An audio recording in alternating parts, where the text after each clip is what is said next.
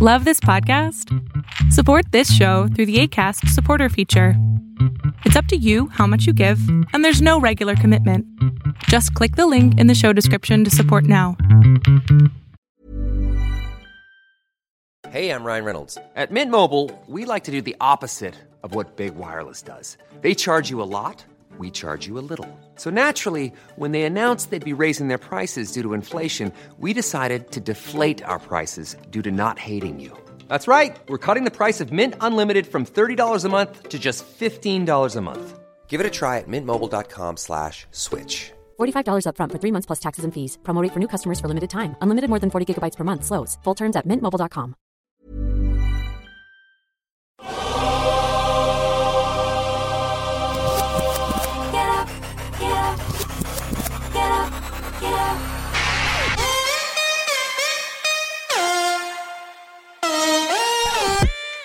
Welcome to the Bucher and Friends podcast.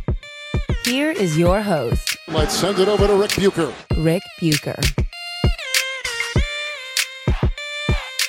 Welcome to another episode of Bucher Friendless, a subsidiary of Bucher and Friends and part of the United WeCast network.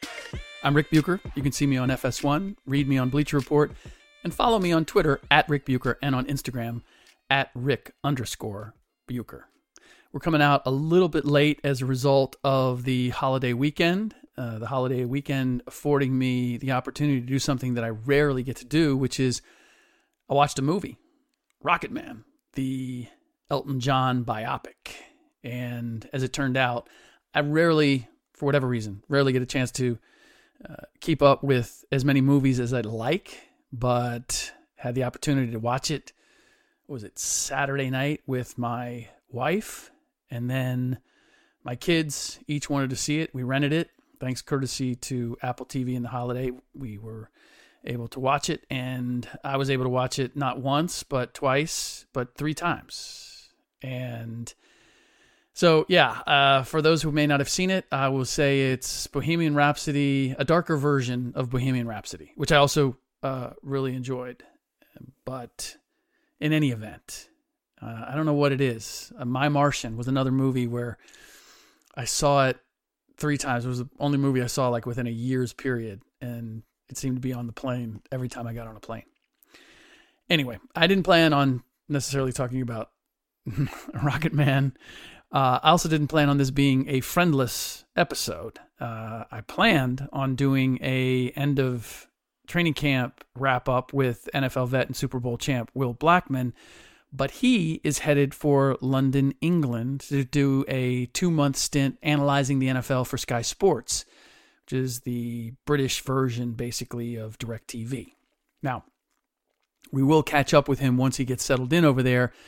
But truth is, I'm happy to dig into the biggest NFL story of the week without him. And my guess is that he would just be, uh, you know, let's be, let's face it, he'd get in the way because he's going to be nicer than I am. There's going to be no holds barred on this. We talk about the biggest NFL story of the week. That would be, of course, the moves by the Houston Texans, or more spe- specifically, the moves by head coach Bill O'Brien. As most of you may know, the Texans don't have a general manager. There's ownership, the McNairs, then team president Jamie Rootes, and then head coach Bill O'Brien. That's how the top of the Texans masthead reads. The next name is Jack Easterby, vice president in charge of team development.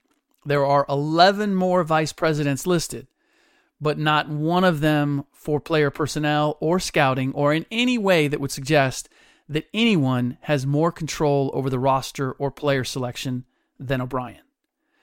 Uh, the directors for player personnel and scouting clearly answer to him, and they're way, way down uh, on the masthead. Now, I'm not going to get into the weeds about what the Texans gave up and what they acquired, and if they're more or less equipped to pursue a Super Bowl than they were before the moves. I'm going to leave that to my media brethren who steep themselves in the NFL on a daily basis. I want to talk about the decision to let Bill O'Brien take this joyride in the first place. How many times do we have to see this play backfire before owners of sports franchises permanently remove it from their playbook. And I'm not I'm not necessarily a Texans fan. It's just man, when are they going to realize, not that just the Texans, every owner of every sports franchise, when are they going to realize the head coach and the GM can't be the same person? There's a reason in wars that the generals operate from a hilltop or a location far from the actual battle. It's more than keeping the brains of the operation from getting killed. Well, that's part of it. It's allowing them to see what is needed and where dispassionately without getting caught up in seeing their favorite lieutenant leading a charge or overreacting to a private who gets cut down. So, you may ask, some of you that are astute, astute sports fans, how have two of the most successful coaches in their respective sports, Bill Belichick of the Patriots in the NFL and Gregg Popovich of the Spurs in the NBA, how they managed to do it? It's pretty common knowledge that both of them have final say when it comes to personnel. I can explain. And you may be asking, what's wrong with looking to find the next one? Nothing. But you have to know what you're looking for. And you have to know what makes Bill Belichick and Gregg Popovich the rare birds that they are. Simply handing someone all the authority that they have in hopes it will turn them into Belichick or Pop is like paying a player a max contract and making him the face of your franchise and hoping he'll play like a player who can justify that salary and carry a franchise. And trust me, teams do it. Certainly, fans call for it all the time. Now, a lot of what I'm about to outline may already be obvious to some of you, if not most of you.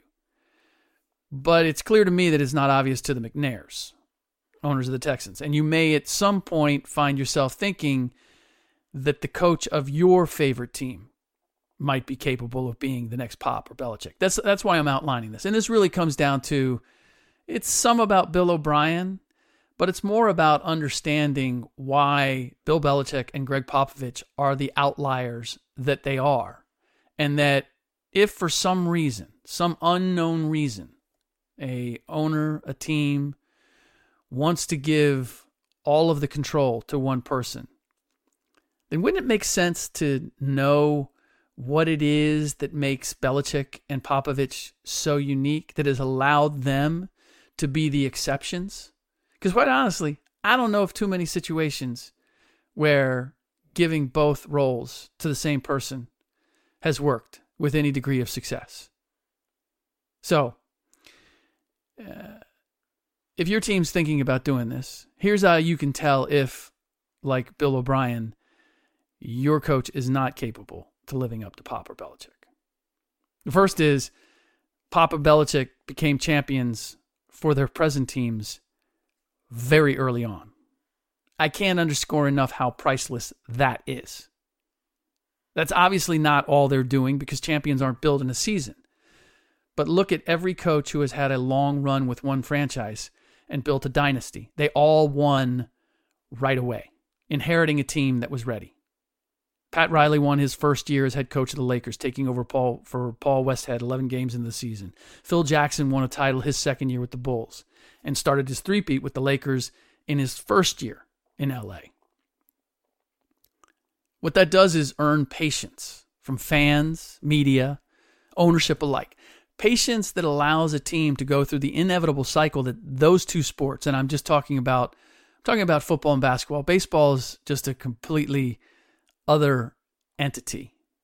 Uh, it, it it doesn't the, the rules don't quite apply. And hockey hockey has some of the same issues, but I just don't know a whole lot of people who care enough about hockey for us to utilize that as example. And besides, they've got a lot of wrinkles and a lot of issues that the NFL and the NBA are beyond. So I'm I'm sticking primarily to the NFL and the NBA. Winning a championship for any coach coming in early, you earn the fan, you earn patience and because you're going to have down years. Now, how far down you go depends on how well you take care of today and tomorrow simultaneously. But the salary cap limitations in the NFL and the NBA practically force any team that reaches the top to at some point take a step back. You can't just you can't ride the same horses. It's why Pop and Belichick have the longest tenure by far in their respective sports because they've managed to think about both today and next week and make their plans for both mesh. Now, in the case of Belichick and Pop, they also won for franchises that had never enjoyed the thrill of winning a championship before. And it didn't take them long to add more. Pop won the Spurs' first title in his second season and four in his first 10 years. Belichick also won his first Super Bowl in his second season. Now, why is that important? Again, because it earned them a long leash from ownership, media, fans. As coaches or GMs, and I think probably the most important as- aspect here is with ownership. Because as we've seen uh, more and more today, ownership uh, gets impatient. They're spending more and more on their franchises, and so they want results quicker and quicker. Now, as coaches or GMs, neither Belichick nor Pop were compelled to make moves to win today at the expense of tomorrow or next week. There, there are so few coaches who ever enjoy that luxury. But Pop, after winning the first ring, refused to play Tim Duncan, his future MVP, the following year in the playoffs because he had a piece of torn cartilage in his left knee. Now Duncan was running sprints, he was he wanted to play. He was doing everything to demonstrate that he could play. But Pop took the ultra cautious approach. I don't know if he could have done that if he hadn't won a ring the year before. Maybe, maybe. But it certainly made it easier. He had some currency to spend, and he spent it. Now, as a result of not playing Duncan, the, the defending champs were knocked out in the first round by the Phoenix Suns. Again, how many coaches in any sport would do that? Look at what the Warriors just did with Kevin Durant and Klay Thompson just this past summer in their pursuit of a three-peat. That's something we will we will address in in one of the upcoming podcasts about all of that because I've had quite a few conversations with people about how all of that went down and where they go from here. Nonetheless, uh, Belichick also took a step back after winning that first Super Bowl. They missed the play. The Patriots missed the playoffs entirely the next year. It was by, you know, by the barely. Uh, it was last, uh, last second deal. Um, tiebreakers were the the difference maker, if I remember correctly. But then he proceeded to win back to back Super Bowls, three in four years, three in his first five years. Now it would be ten years before he won another one but not once in that time do I remember any serious talk about Belichick being kicked to the curb. Pop went through a similar championship cold spell. Uh, but it wasn't until just recently that I saw him make moves that seemed to seem to be short-sighted. The LaMarcus Marcus Aldridge and what they paid him, it seemed like they were going for broke. They were acquiring players that didn't necessarily fit the culture of the Spurs but they were trying to get Tim Duncan and Manu Ginobili another championship run before they retired. And I would say that a case could be made that we've seen Belichick make a couple similar moves that we've suspected are the same to keep Brady in the hunt to see if they can squeeze yet another Super Bowl out of him. So, uh, yes, they continued to go to the playoffs, the Patriots, all but one of those years. But it was a full 10 years before he'd win another one.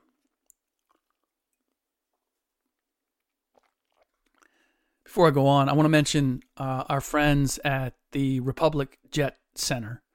There's a reason you choose to fly privately into the New York metro area, and that's to avoid delays. Now, when flying into New York City, Republic Jet Center in Farmingdale, New York, should be your only choice. Don't get caught up in delays flying into Teterboro or White Plains. I know those are the popular uh, destinations or the popular airports, private airports in the area. But as a result, the advantages that you get from flying private are no longer advantages. They, the flights going in and out of those places are stacked up. So not only can you land and take off on time without issue at Republic Jet Center, but getting to the city is as quick as a 12 minute helicopter ride. 25, 30 minutes at the most if you take a, a private car. All of which their white glove concierge service, whether it's helicopter or the car, will gladly arrange while you chill in their brand new 1,000, 1,000, excuse me, 100,000 square foot facility. It's so big, I can't believe it.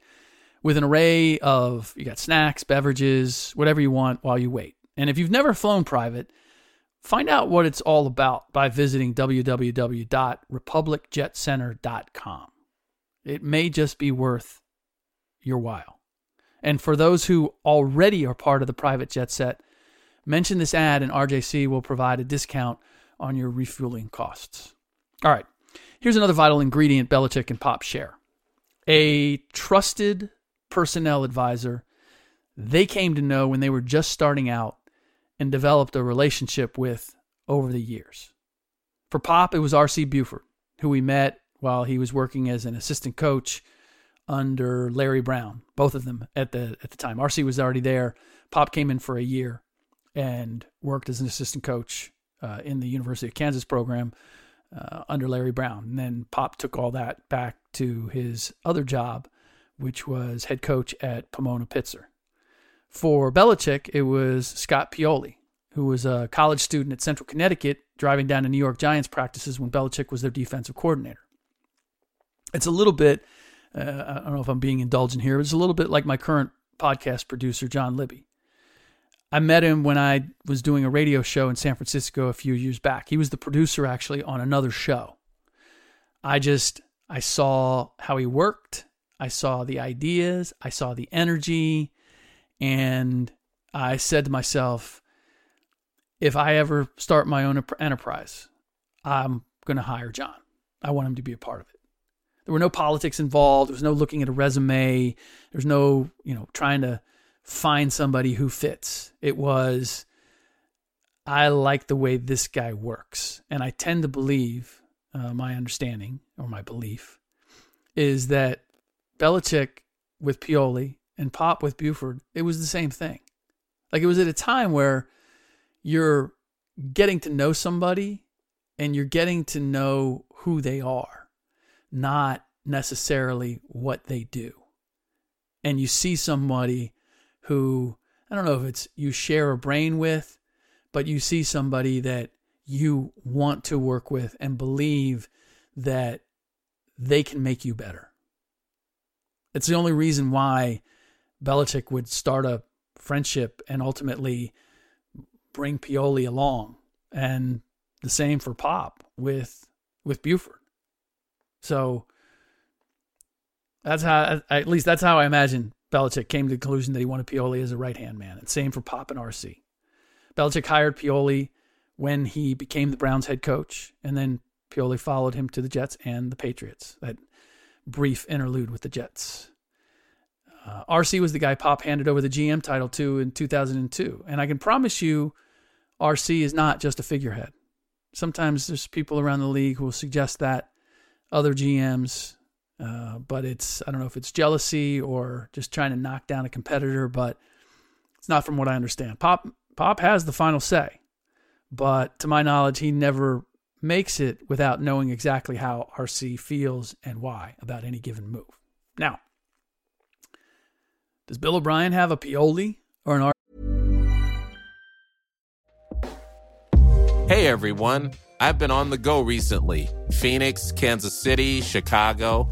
If you're like me and have a home but aren't always at home, you have an Airbnb. Hosting your home or a spare room is a very practical side hustle. If you live in a big game town, you can Airbnb your place for fans to stay in. Your home might be worth more than you think.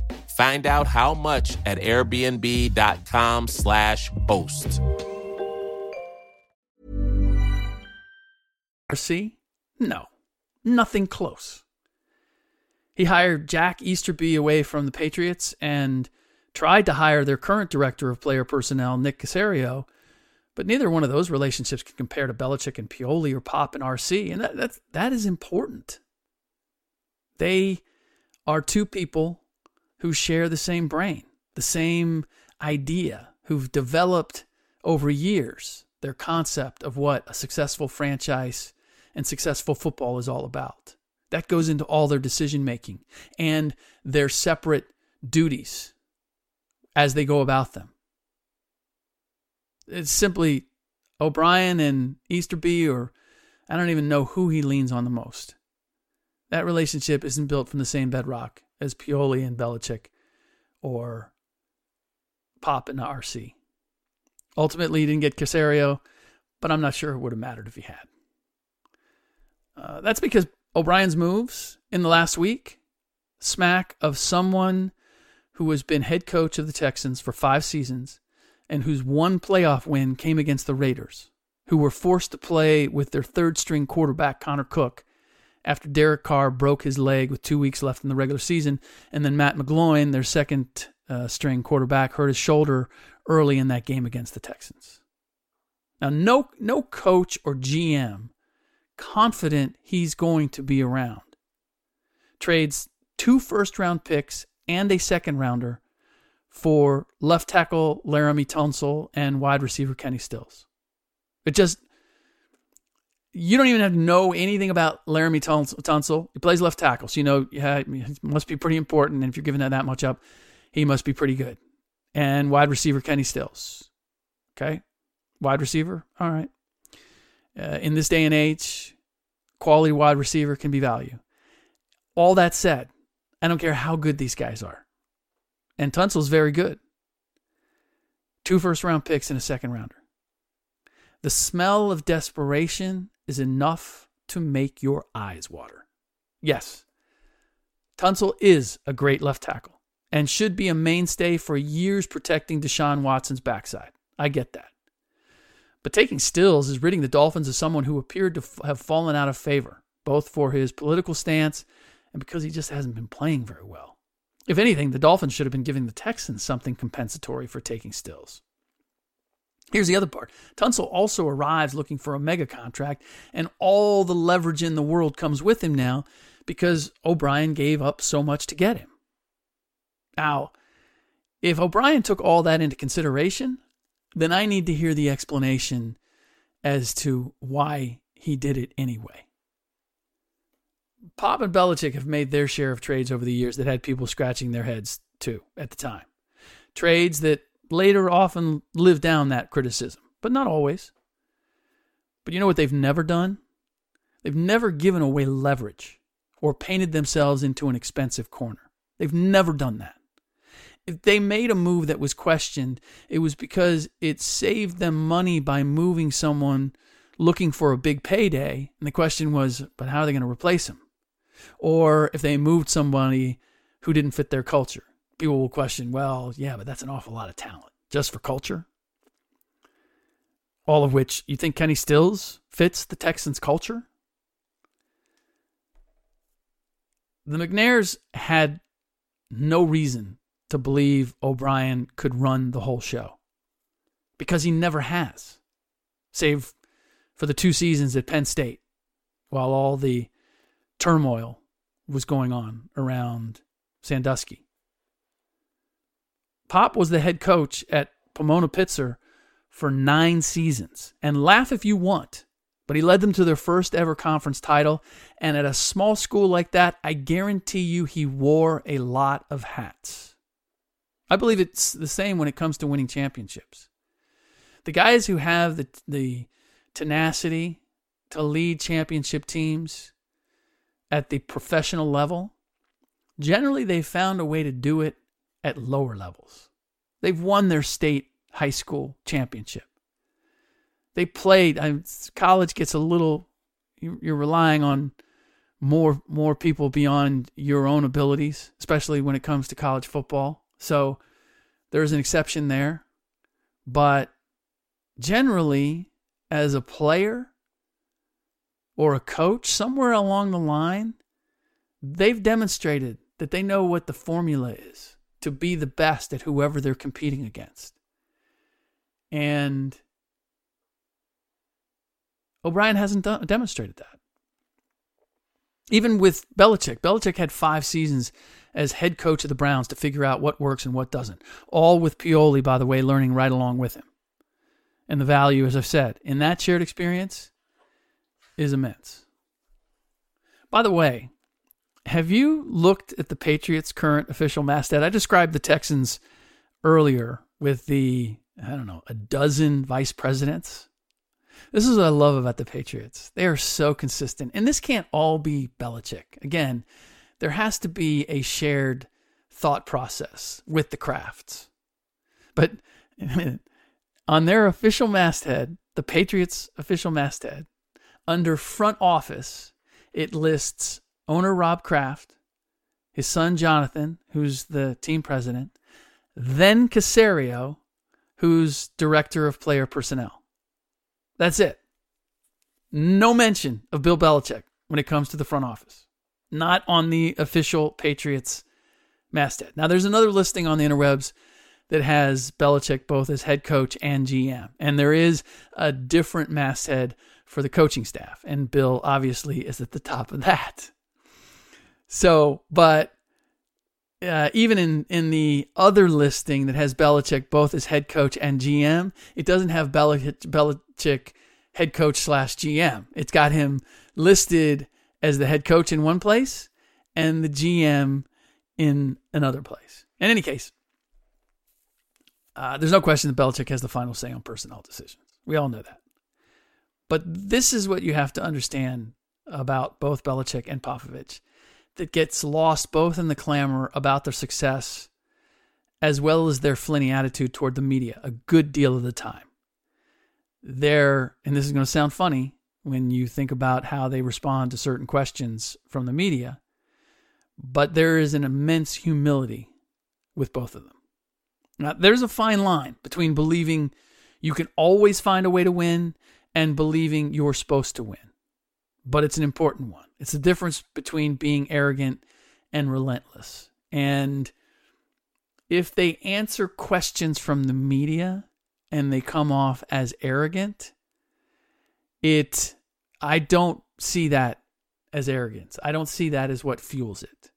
It's simply they're not going to humor questions or thought processes that don't fit with the way they think. They don't have the time for it. Again, they're they're wearing two hats. So, uh, making nice, uh, humoring people, taking the time to do any of that. It sounds like I'm giving them an alibi for being dickheads, but truth is, it was, and and I hate to bag on my fellow media people, but some of the questions are they're begging, they're begging to be made fun of. And or they're not complete thoughts. Talk about this or it's looking for the knee jerk response, which I can tell you with Pop, you're never going to get. Now, Belichick, I think, is a little more difficult than he need be but nonetheless, he he can get away with it. And so, uh, and and here's the thing: from everything I know, Belichick does not pretend or portend to be anything other than a football coach.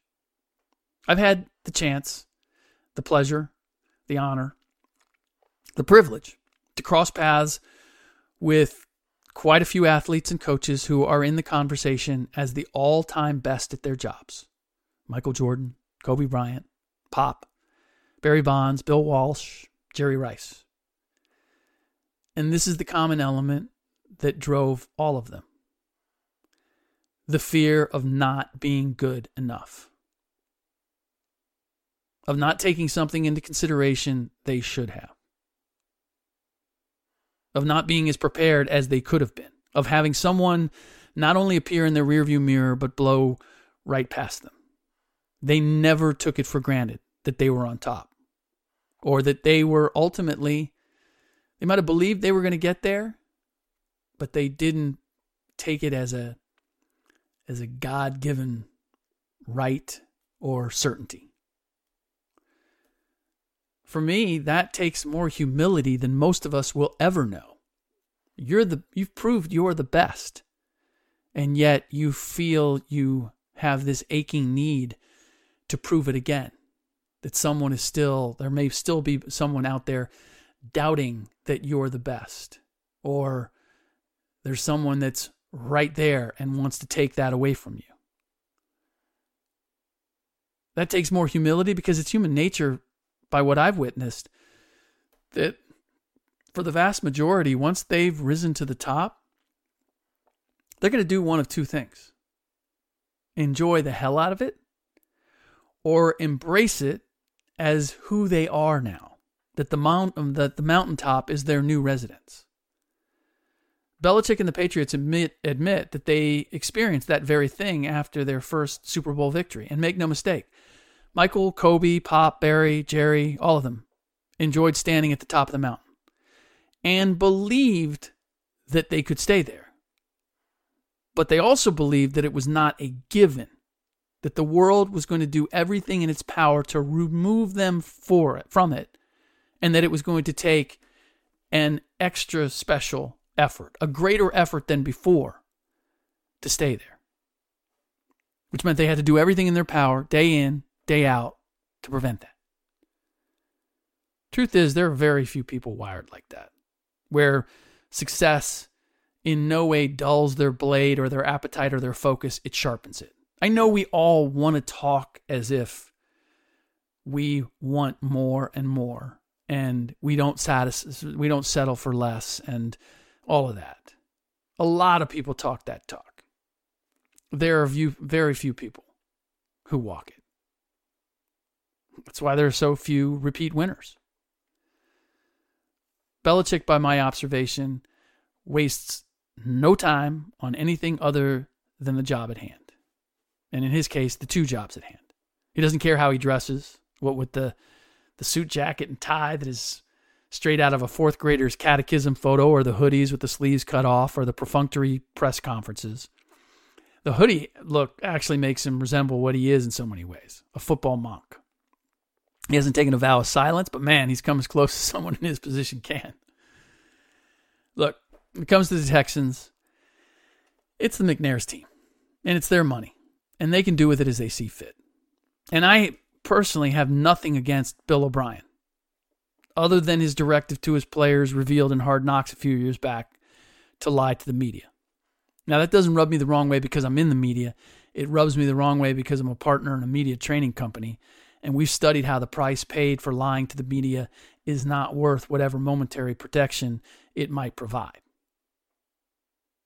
The cover up, as we like to say, is always worse than the crime.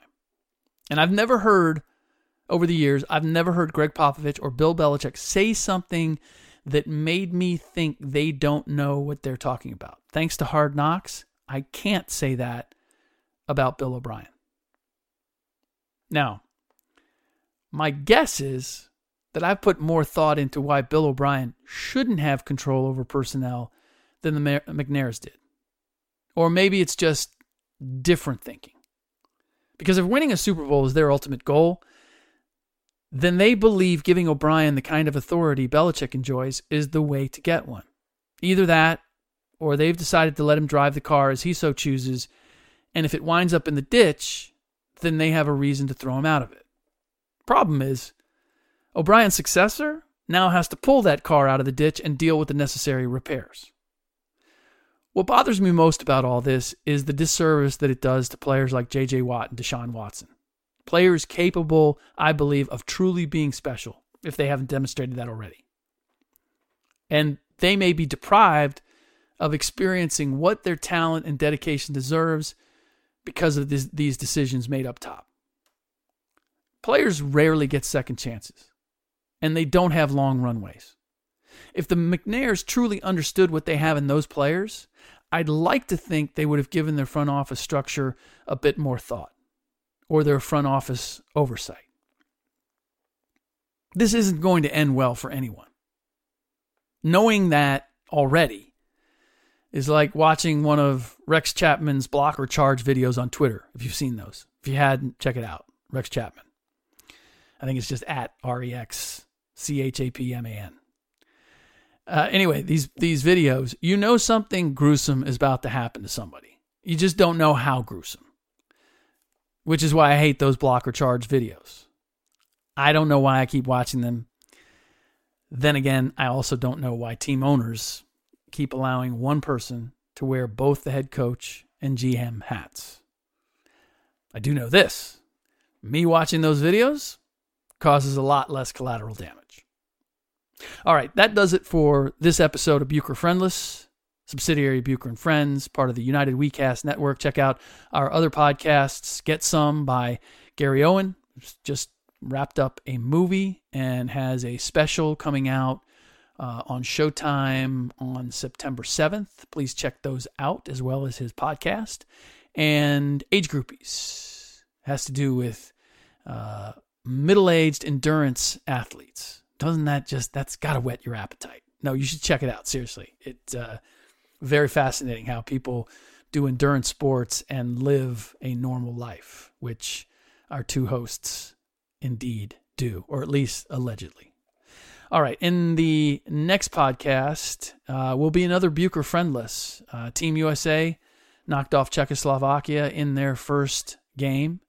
We will be closing in on the start of the NFL season. We'll look at, I believe it's Packers Bears that's kicking off.